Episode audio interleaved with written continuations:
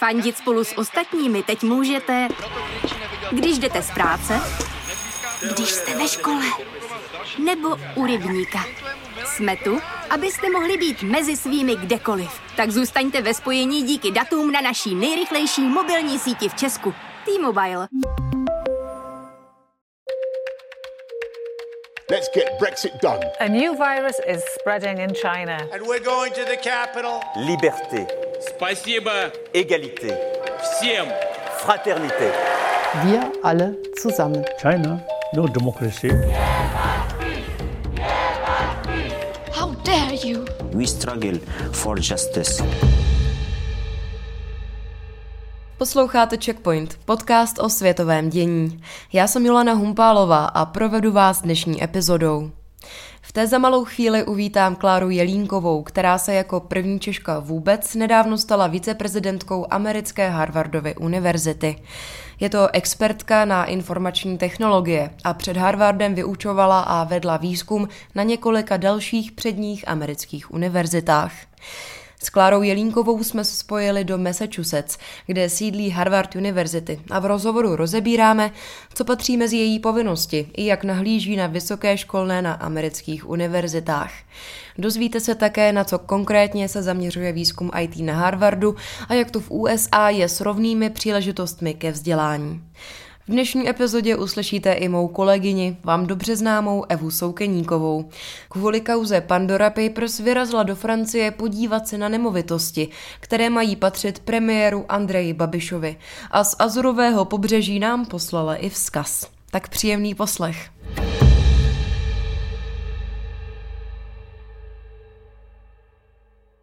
Pozvání do checkpointu přijala viceprezidentka Harvardovy univerzity Klára Jelínková. Dobrý den.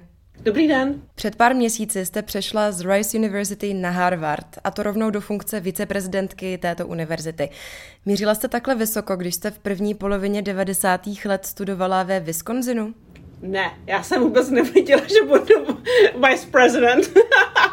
a, a já jsem uh, studovala ekonomii a slovanské jazyky. A takže jako jsem jako vůbec nad tím neuvažovala, ale uh, moje maminka byla programátorka a v, a v 70. 80. letech, když jsem byla dítě.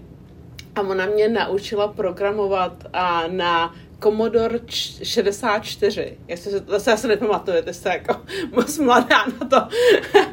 a, a, a tak já jsem, já jsem šla na uh, gymnázium Jana Keplera a taky nás tam učili jako a, a, programovat na počítačích.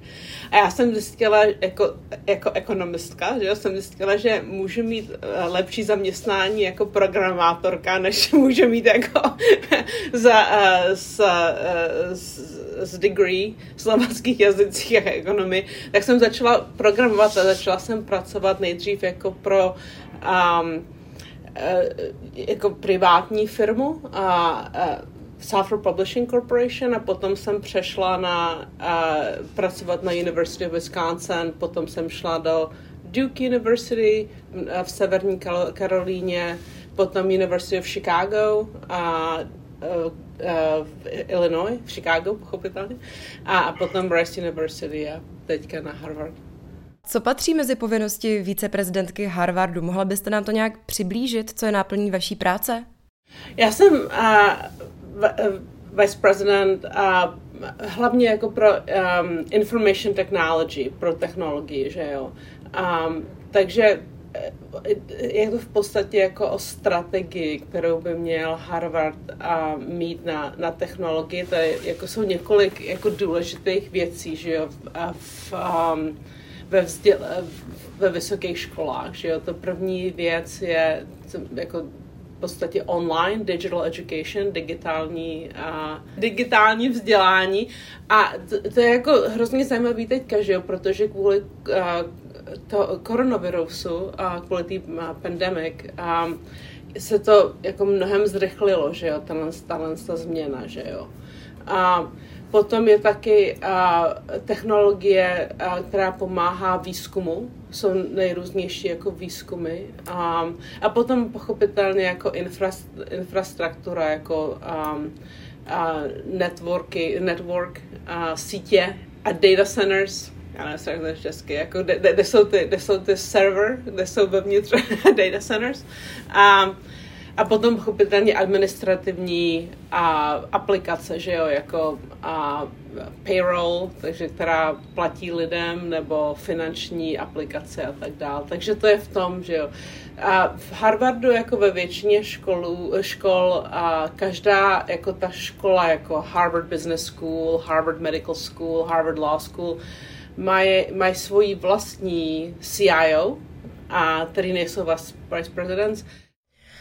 Jak jste se vlastně dostala k tomu, že jste z České republiky, tehdy velmi z čerstva, myslím, že v roce 94, že jste vyrazila do Ameriky. Co vás k tomu vedlo? No, jako hlavně já jsem se naučila anglicky a nenaučila jsem se německy, takže to byla jako první věc. a protože když jsem šla na, na Gimple, tak jsem studovala angličtinu a ne němčinu. Pochopitelně jsem se taky musela naučit rusky, ale jako myslím, že jsem rušky jako docela zapomněla teda už teďka. A, a když jsem jako v těch 90. letech, jako v, těm, v tom roce 89, 90, 91, tady bylo jako hodně Američanů, který jsem jezdila. Já jsem začala pracovat s Američanama na takovém projektu, který se jmenoval uh, The ACE Center. A což bylo jako, uh, dostal, dostávalo peníze from USAID a, a tak jsem jako poznala lidi a pak jsem se začala chodit, já jsem začala chodit nejdřív na Karlovu univerzitu a potom se, jako, jsem se přešla na University of Wisconsin-Madison. Pracujete na jedné z nejvyšších pozic na světově proslulé univerzitě a platíte za expertku v oblasti IT. Jak taková kariéra ovlivnila váš život celkově? Já jsem se hodně přestěhovala. A takže jako ten, jako můj trénink v podstatě byl v jiných univerzitách, že jo, takže jedna z těch věcí bylo to jako um, willingness, že jsem se mohla přestěhovat s mým, s mým mužem, protože můj muž je jako američan a my jsme se potkali jako ve Wisconsin, ve, ve, v Madisonu.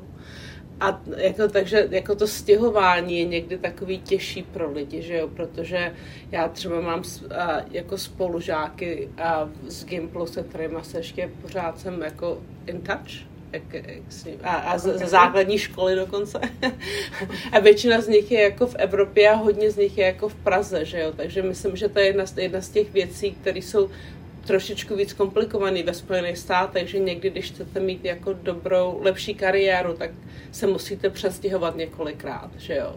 A, ně, jako, a hodně jako daleko, že jo, protože je to dost daleko z Texasu do a Boston třeba, že jo. Harvard je známý mimo jiné i tím, jak vysoké poplatky jeho studenti za vzdělání platí. Jak na vzdělávání jakožto biznis nahlížíte? To je, to je zajímavá otázka, že a ono je to trošičku komplikovaný. A protože Harvard je jedno, jedna eh, ze asi 30-40 univerzit ve Spojených státech, který se říká needs blind. A to znamená, že když uh, se dostanete do Harvard, tak uh, když se nemůžete za to zaplatit, tak vám to Harvard za to zaplatí, že jo? Takže když má, třeba máte jako když, když máte méně jako rodina peněz, 60 tisíc dolarů nebo něco takového, a tak jako jdete zadarmo, že jo. Takže jako v podstatě ten, tomu se říká endowment a v angličtině, a jako tam jsou scholarships a to platí, jako za to zaplatí, za, za, za vám to zaplatí tu, tu částku, kterou jako byste měl platit. Co bylo zajímavé, um, když jsem dostala tohle zaměstnání, tak bylo několik lidí, kteří jsou al- alumni, kteří studovali v Harvardu, kteří byli Čechové, kterými jako na LinkedIn mě z, jako uh, skontaktovali a vš, jako uh, byly po nich jako uh, články, některý z nich šli úplně jako zadarmo na ten Harvard, že jo. Takže je to někdy se, když se lidi podívají, když se, když se lidé podívají na, ten, na tu částku, tak si myslí, že každý člověk platí tu samou částku, což není vůbec pravda ve Spojených státech. A protože uh, máš, máte ty školy, které jsou needs blind. A to je jako hodně důležitý pro mě, pro, jako pracovat pro školu, která je needs blind. A protože je to jako je v podstatě na co, na co byste se měla si podívat, a je zadluženost studentů. Takže když ty studenti jako vyjdou z té školy, kolik jako dlužejí peněz, a když se podíváte na školy jako Harvard nebo um, Duke nebo uh, Rice, tak ta zadluženost je mnohem nižší, protože kvůli tomu needs blind. Já jsem se právě chtěla ptát na Ameriku a její rovné příležitosti ke vzdělání. Právě jsem se chtěla ptát na to, co Harvard dělá pro to, aby šanci dostali i ti, co tu šanci dostat by měli pro své schopnosti, nejenom proto, že na to mají. Eh, jak to tedy chodí potom v těch jiných školách, které ten endowment, eh, tu, tu šanci takovou nedávají svým studentům? A jako, takže máte těch 40 škol, který mají ten, tohle to needs blind, že, jo? že se na to nedívají se na vaše finanční situace, jenom na co, co jako můžete udělat. Ale většina privátních škol ve Spojených státech má nějaký program, který, který má you know, stipends a, a takovýhle, takovýhle věci. A když jdete na státní školy, a tak je to trošičku komplikovaný taky, protože musíte platit za tu státní školu, ale většinou je to levnější, a když jste a když žijete v tom státě, že jo? Když nežijete v tom státě a jste internacionální student, tak platíte hodně peněz, jako i pro státní školy. A, takže někdy, většinou ty privátní školy jsou v podstatě levnější ne, než ty státní školy pro ty internacionální studenty. Já jsem si dělala takovou velmi eh, krátkou rešerši a z toho, co jsem našla, tak čtyřleté bakalářské vzdělání stojí studenta v přepočtu přes 4 miliony korun jenom v těch poplatcích za školu, takže bez života, bez dalších poplatků. Je tohle podle vás adekvátní cena za vzdělání na Harvardu nebo i na jiných takových prestižních univerzitách? Za co se platí? Takže zase bych zase řekla, že jo, že a Možná, že se chcete podívat na tu uh, real cost, a což je jako federální government, protože se na to, na to se na ten federální government se na to dívá a dívá se, kolik většina studů platí, většina studentů platí, což je mnohem nižší cena vlastně, že jo. A je to zajímavá otázka, protože v podstatě, když jdete na Harvard nebo nějakou jinou elitní školu, že jo, tak to není jenom to, to vzdělání, ale je to taky, kde jste a jako um, všechny ty věci, které máte, ty uh, opportunities, a který se vám otevřou, že jo. Takže je to mnohem víc než, a, než vzdělání, já si myslím. A, a vždycky ty školy, um, když, když si jako uvědomíte, že když přijdete na Harvard, tak dost, jako, dost, jako dost, doděláte tu školu, že jo? A je to 98% lidí dodělává tu školu, že jo? Tak to je jako, tam je takový commitment, abys, abyste tu školu dokončila, že jo? Tak, a máte jako potom skvělý prospekty. Takže jako je to, myslím, že to je víc než jenom to vzdělání, že jo.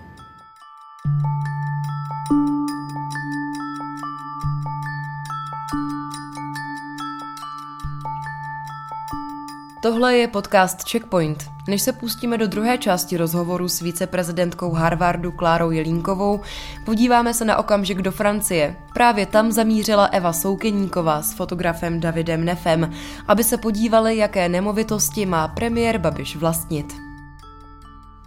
Nedaleko moře i hory Několik kilometrů od jeho francouzského Kan leží malebné středověké městečko Mougin. Labirintově vystavěné centrum tvoří kamenné domy s pastelově barevnými okenicemi a na dohled také kovová brána uprostřed béžové zítky s elegantním růžovým vývěsním štítem Chateau Bigot. Právě to je brána k jednomu z pozemků, kde se nachází i luxusní vila s bazénem, vinným sklepem, saunou nebo kinosálem a také další nemovitosti ležící na rozsáhlých 16 parcelách o více než třech hektarech půdy. Vše v majetku svěřenských fondů premiéra Andreje Babiše. Podle zjištění Mezinárodního konsorcia investigativních novinářů však peníze na koupy nemovitosti a pozemků pocházejí přes utajované transakce v daňových rájích. Na poštovní schránce není žádné jméno, pouze prozba o nevhazování reklamy. Na zvonku pouze prostý popisek vila a na zvonek nikdo nereaguje. Místní, který jsem se ptala, netuší, že jeden z luxusních rezortů vlastní český premiér. Mají ale povědomí o tom, že velkou část pozemků ve městě vlastní mimo jiné i ruští oligarchové.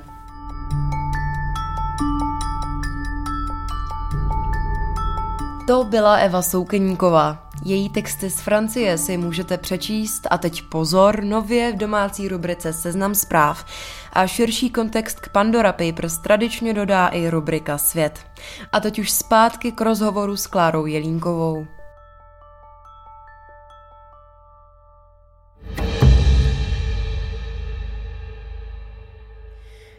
Vy máte eh, zkušenosti s obou, takže se vás zeptám, jaké jsou podle vás zásadní rozdíly mezi vzdělávacími systémy v České republice a v Americe, ve Spojených státech?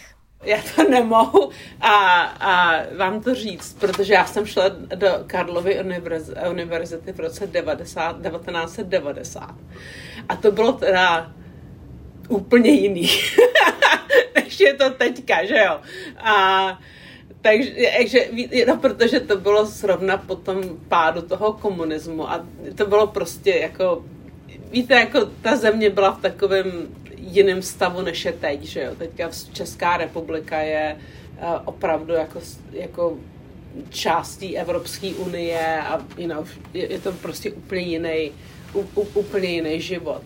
A já si myslím, ten jeden velký rozdíl mezi a většinou škol ve Spojených státech a v Čechách, možná, že to je ještě pořád pravda teďka, že a ve Spojených státech, když třeba pojedete, eh, začnete na Rice University nebo v Harvardu, takže můžete změnit, co studujete dost jednoduše. A v těch prvních dvou letech hlavně. Ale v Čechách já si myslím, že to je pořád ještě ten systém, že třeba když jdete na Karlovu univerzitu přírodní a you know, přírodní fakultu, tak musíte dostudovat eh, v té přírodní fakultě. Takže to si myslím, že takový velký rozdíl. Ve Spojených státech je taková jako a lidi mají takový názor, že v podstatě, když jste na té univerzitě, tak musíte jako explore. Měl, měl byste jako se na to jako různé věci, abyste se naučil, naučila, že jo. A místo toho, než by to bylo, jako myslím, že to je v Čechách ještě pořád, je to více jako takový streamlined, že jo než to bylo v těch, v těch Spojených státech. A taky to vidíte v tom rozdílu, že ve Spojených státech máte to bachelor's degree, který jsou čtyři roky, zatímco v Čechách jdete na pět let, já si myslím pořád ještě, a máte master's degree. Jak na jakých školách? Eh, někdy máte třeba tři roky bakaláře, dva roky magistra, anebo třeba na právech nebo na medicíně je to pět let v kuse, přesně, takže je to, je to různé. Ale vidíte, že ten bakalár je tři roky v Čechách místo čtyři roky. A je to ve čtyři roky v těch Spojených státech, protože máte takový tu uh, exploring, máte, studujete jiné věci, že jo, třeba, já nevím, a historii a všechny takové, jako nejenom přírodovědu, ale třeba taky historii a, a filozofii a tak dále, že jo. Takže je to takový, tomu se říká liberal education. A takže je to jako důležitý koncept ve Spojených státech, že jako když jdete na, tý, když jdete na tu univerzitu, takže musíte mít jako broad um, education. A není rozdíl taky v tom, a to mě teď napadá čistě z mojí zkušenosti, že třeba americké nebo i britské školy jdou víc po nějakých praktických zkušenostech, že vás víc hodí přímo do vody a, a vy si musíte zkoušet ty věci na místě, zatímco ty české vám dají spíš teoretické znalosti a vy si potom teda musíte oskoušet to, jak to chodí v praxi až reálně, když třeba pracujete. Přesně, a jako ve Spojených státech taky, a jako když, když jste, když jste na, na té vysoké škole, tak máte ty internships, a kde, jak, kde jako budete někde třeba v létě, budete někde pracovat jako a potom, abyste dostala práci, jako zaměstnání full time v té eh, tom, kde máte ten internship. Já, máte, máte, myslím, že máte pravdu. Jako to já, ne, já to nevím, protože já jsem to nedostu, nedos, nedostudovala v Čechách. A taky myslím, že v 90. letech to bylo úplně jiný, než je to teďka, takže jako nemůžu o tom jako moc mluvit, že jo. Jednou z oblastí, jimž se věnujete, je, jak už jste říkala, digitální vzdělávání. Jaká je v této otázce podle vás budoucnost školství i právě s ohledem na koronavirovou pandemii? Um, já myslím, že je důle, jako třeba když se podíváte na Harvard, že jo, takže Harvard se dívá na to, jak může vzdělávat víc lidí, a než jenom ty lidi, kteří můžou přiletět, přijet do Boston a Cambridge, že jo. A, takže uh, myslím, že to je, že ta digitální ed, uh, education, digital education, vzdělání, digitální vzdělání, a může pomoct víc lidem, kte, kteří nemohou možná přijít sem a bydlet ve Spojených státech, dostat a vzdělání ze školy jako Harvard. A, a to je, myslím, jako důležitý. Ve, jako ve Spojených státech hodně škol se na to jako dívá. Protože, a nejenom, nejenom jako dostat ten bachelor's degree, ale potom taky a, později v životě, když lidi potřebují mít a, nový skills, no, no, se něco nového musí naučit, aby mohli jako přijít a remotely, digitally, zpátky na tu univerzitu a dostat nějaký nový, uh, nový, nový věci, které se musí naučit. A neutrpí na tom ta úroveň vzdělání, nebo spíš toho, toho vzdělávání, toho přenosu uh, nějaký informace od vyučujícího ke studentovi? Já si myslím, že to je jako ten nejzajímavější takový uh, element a v tom, jak, jak, to, jak to uděláte, to digitální, to digitální vzdělání, že jo. Protože když se třeba podíváte na um, Harvard Business School online, a tak je to úplně něco jiného. A to není to takový, um, že by tam byl někdo, prostě mluvil a jako do, do jako my máme, teďka jsme na tom Zoom, že jo, a přednáška a všechno takového. Je to sen, uh, scenarios a různý, a, a každý to video, video je jenom možná 4-5 minut a potom jako je tam jako um, abych tomu neřekla asi hra, ale něco prostě interaktivní věc, se kterou jako si se učíte kvůli jako s, s tou aplikací, co jste zase slyšeli, že jo. A to je, myslím, te, jako tahle zajímavá věc v technologii, jako můžeme technicky udělat to, uh, to učení jako víc interaktivní. A, protože já si myslím, že když máte jenom přednášku a díváte se na to jako hodinu, třeba 60, 45, 60 minut, taky jako nejenom jako na tom videu, že jo, ale když to děláte jako i ve škole, když tam jako sedíte, jako děláte ten notes, tak to jako není moc zajímavý, že jo. A, takže ta technologie možná může pomoct lidem mít, čemu se říká personalized education, že jo, jako víc jako individuální ex- experience. A na co konkrétně se zaměřuje výzkum v oblasti IT na Harvardu? A to je t- všechno. Quantum computing, a to je jako, you know, AI, um, cybersecurity, jako všechno, že jo, všechny ty, všechny ty jako důležité věci.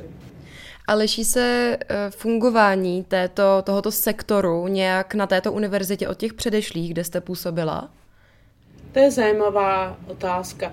Já si myslím, že to, že všechny ty R1, to, to je jako, jako velmi uh, výzkumový um, univerzity jsou skvělý, že jo, a dělá, ale každá dělá trošičku jako jiný věci, že jo, třeba uh, Duke je strašně známý pro medicínu, že jo, protože jako to je jako největší, jako opravdu obrovská medicína.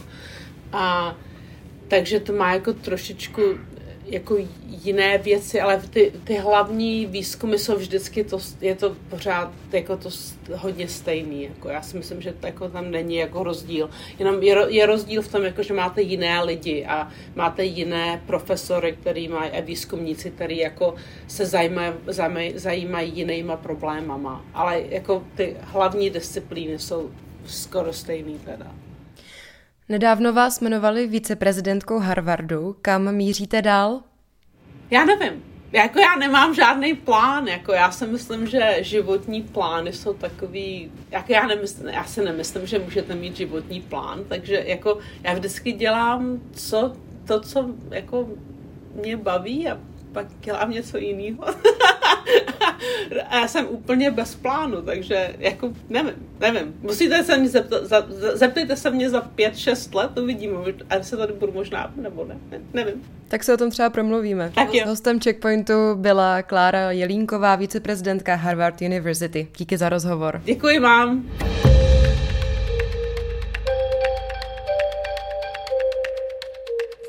Z dnešního checkpointu je to už vše. Pokud máte vlastní zkušenost ze zahraničí, nebo byste se s námi rádi podělili třeba o to, co si myslíte o vysokém školném na zahraničních univerzitách, napište nám na e-mail audiozavináč.cz. Recenzí nebo hvězdičkami nám přispějte v Apple Podcasts a kromě obvyklých podcastových aplikací si taky Checkpoint a jiné podcasty Seznam zpráv můžete poslechnout na nové platformě podcasty.cz. A budeme taky rádi, pokud seznam zprávy a naše projekty, jako třeba Šťastné pondělí nebo podcast Vlevo dole, podpoříte svým hlasem v anketě Křišťálová lupa. Díky moc. No a tohle už je opravdu všechno. Loučím se s vámi a těším se zase za týden. Naslyšenou.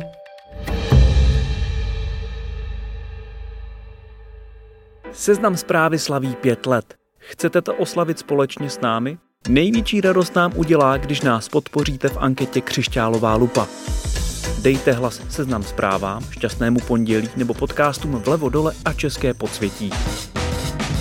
Hlasovat můžete do 1. listopadu. Děkujeme.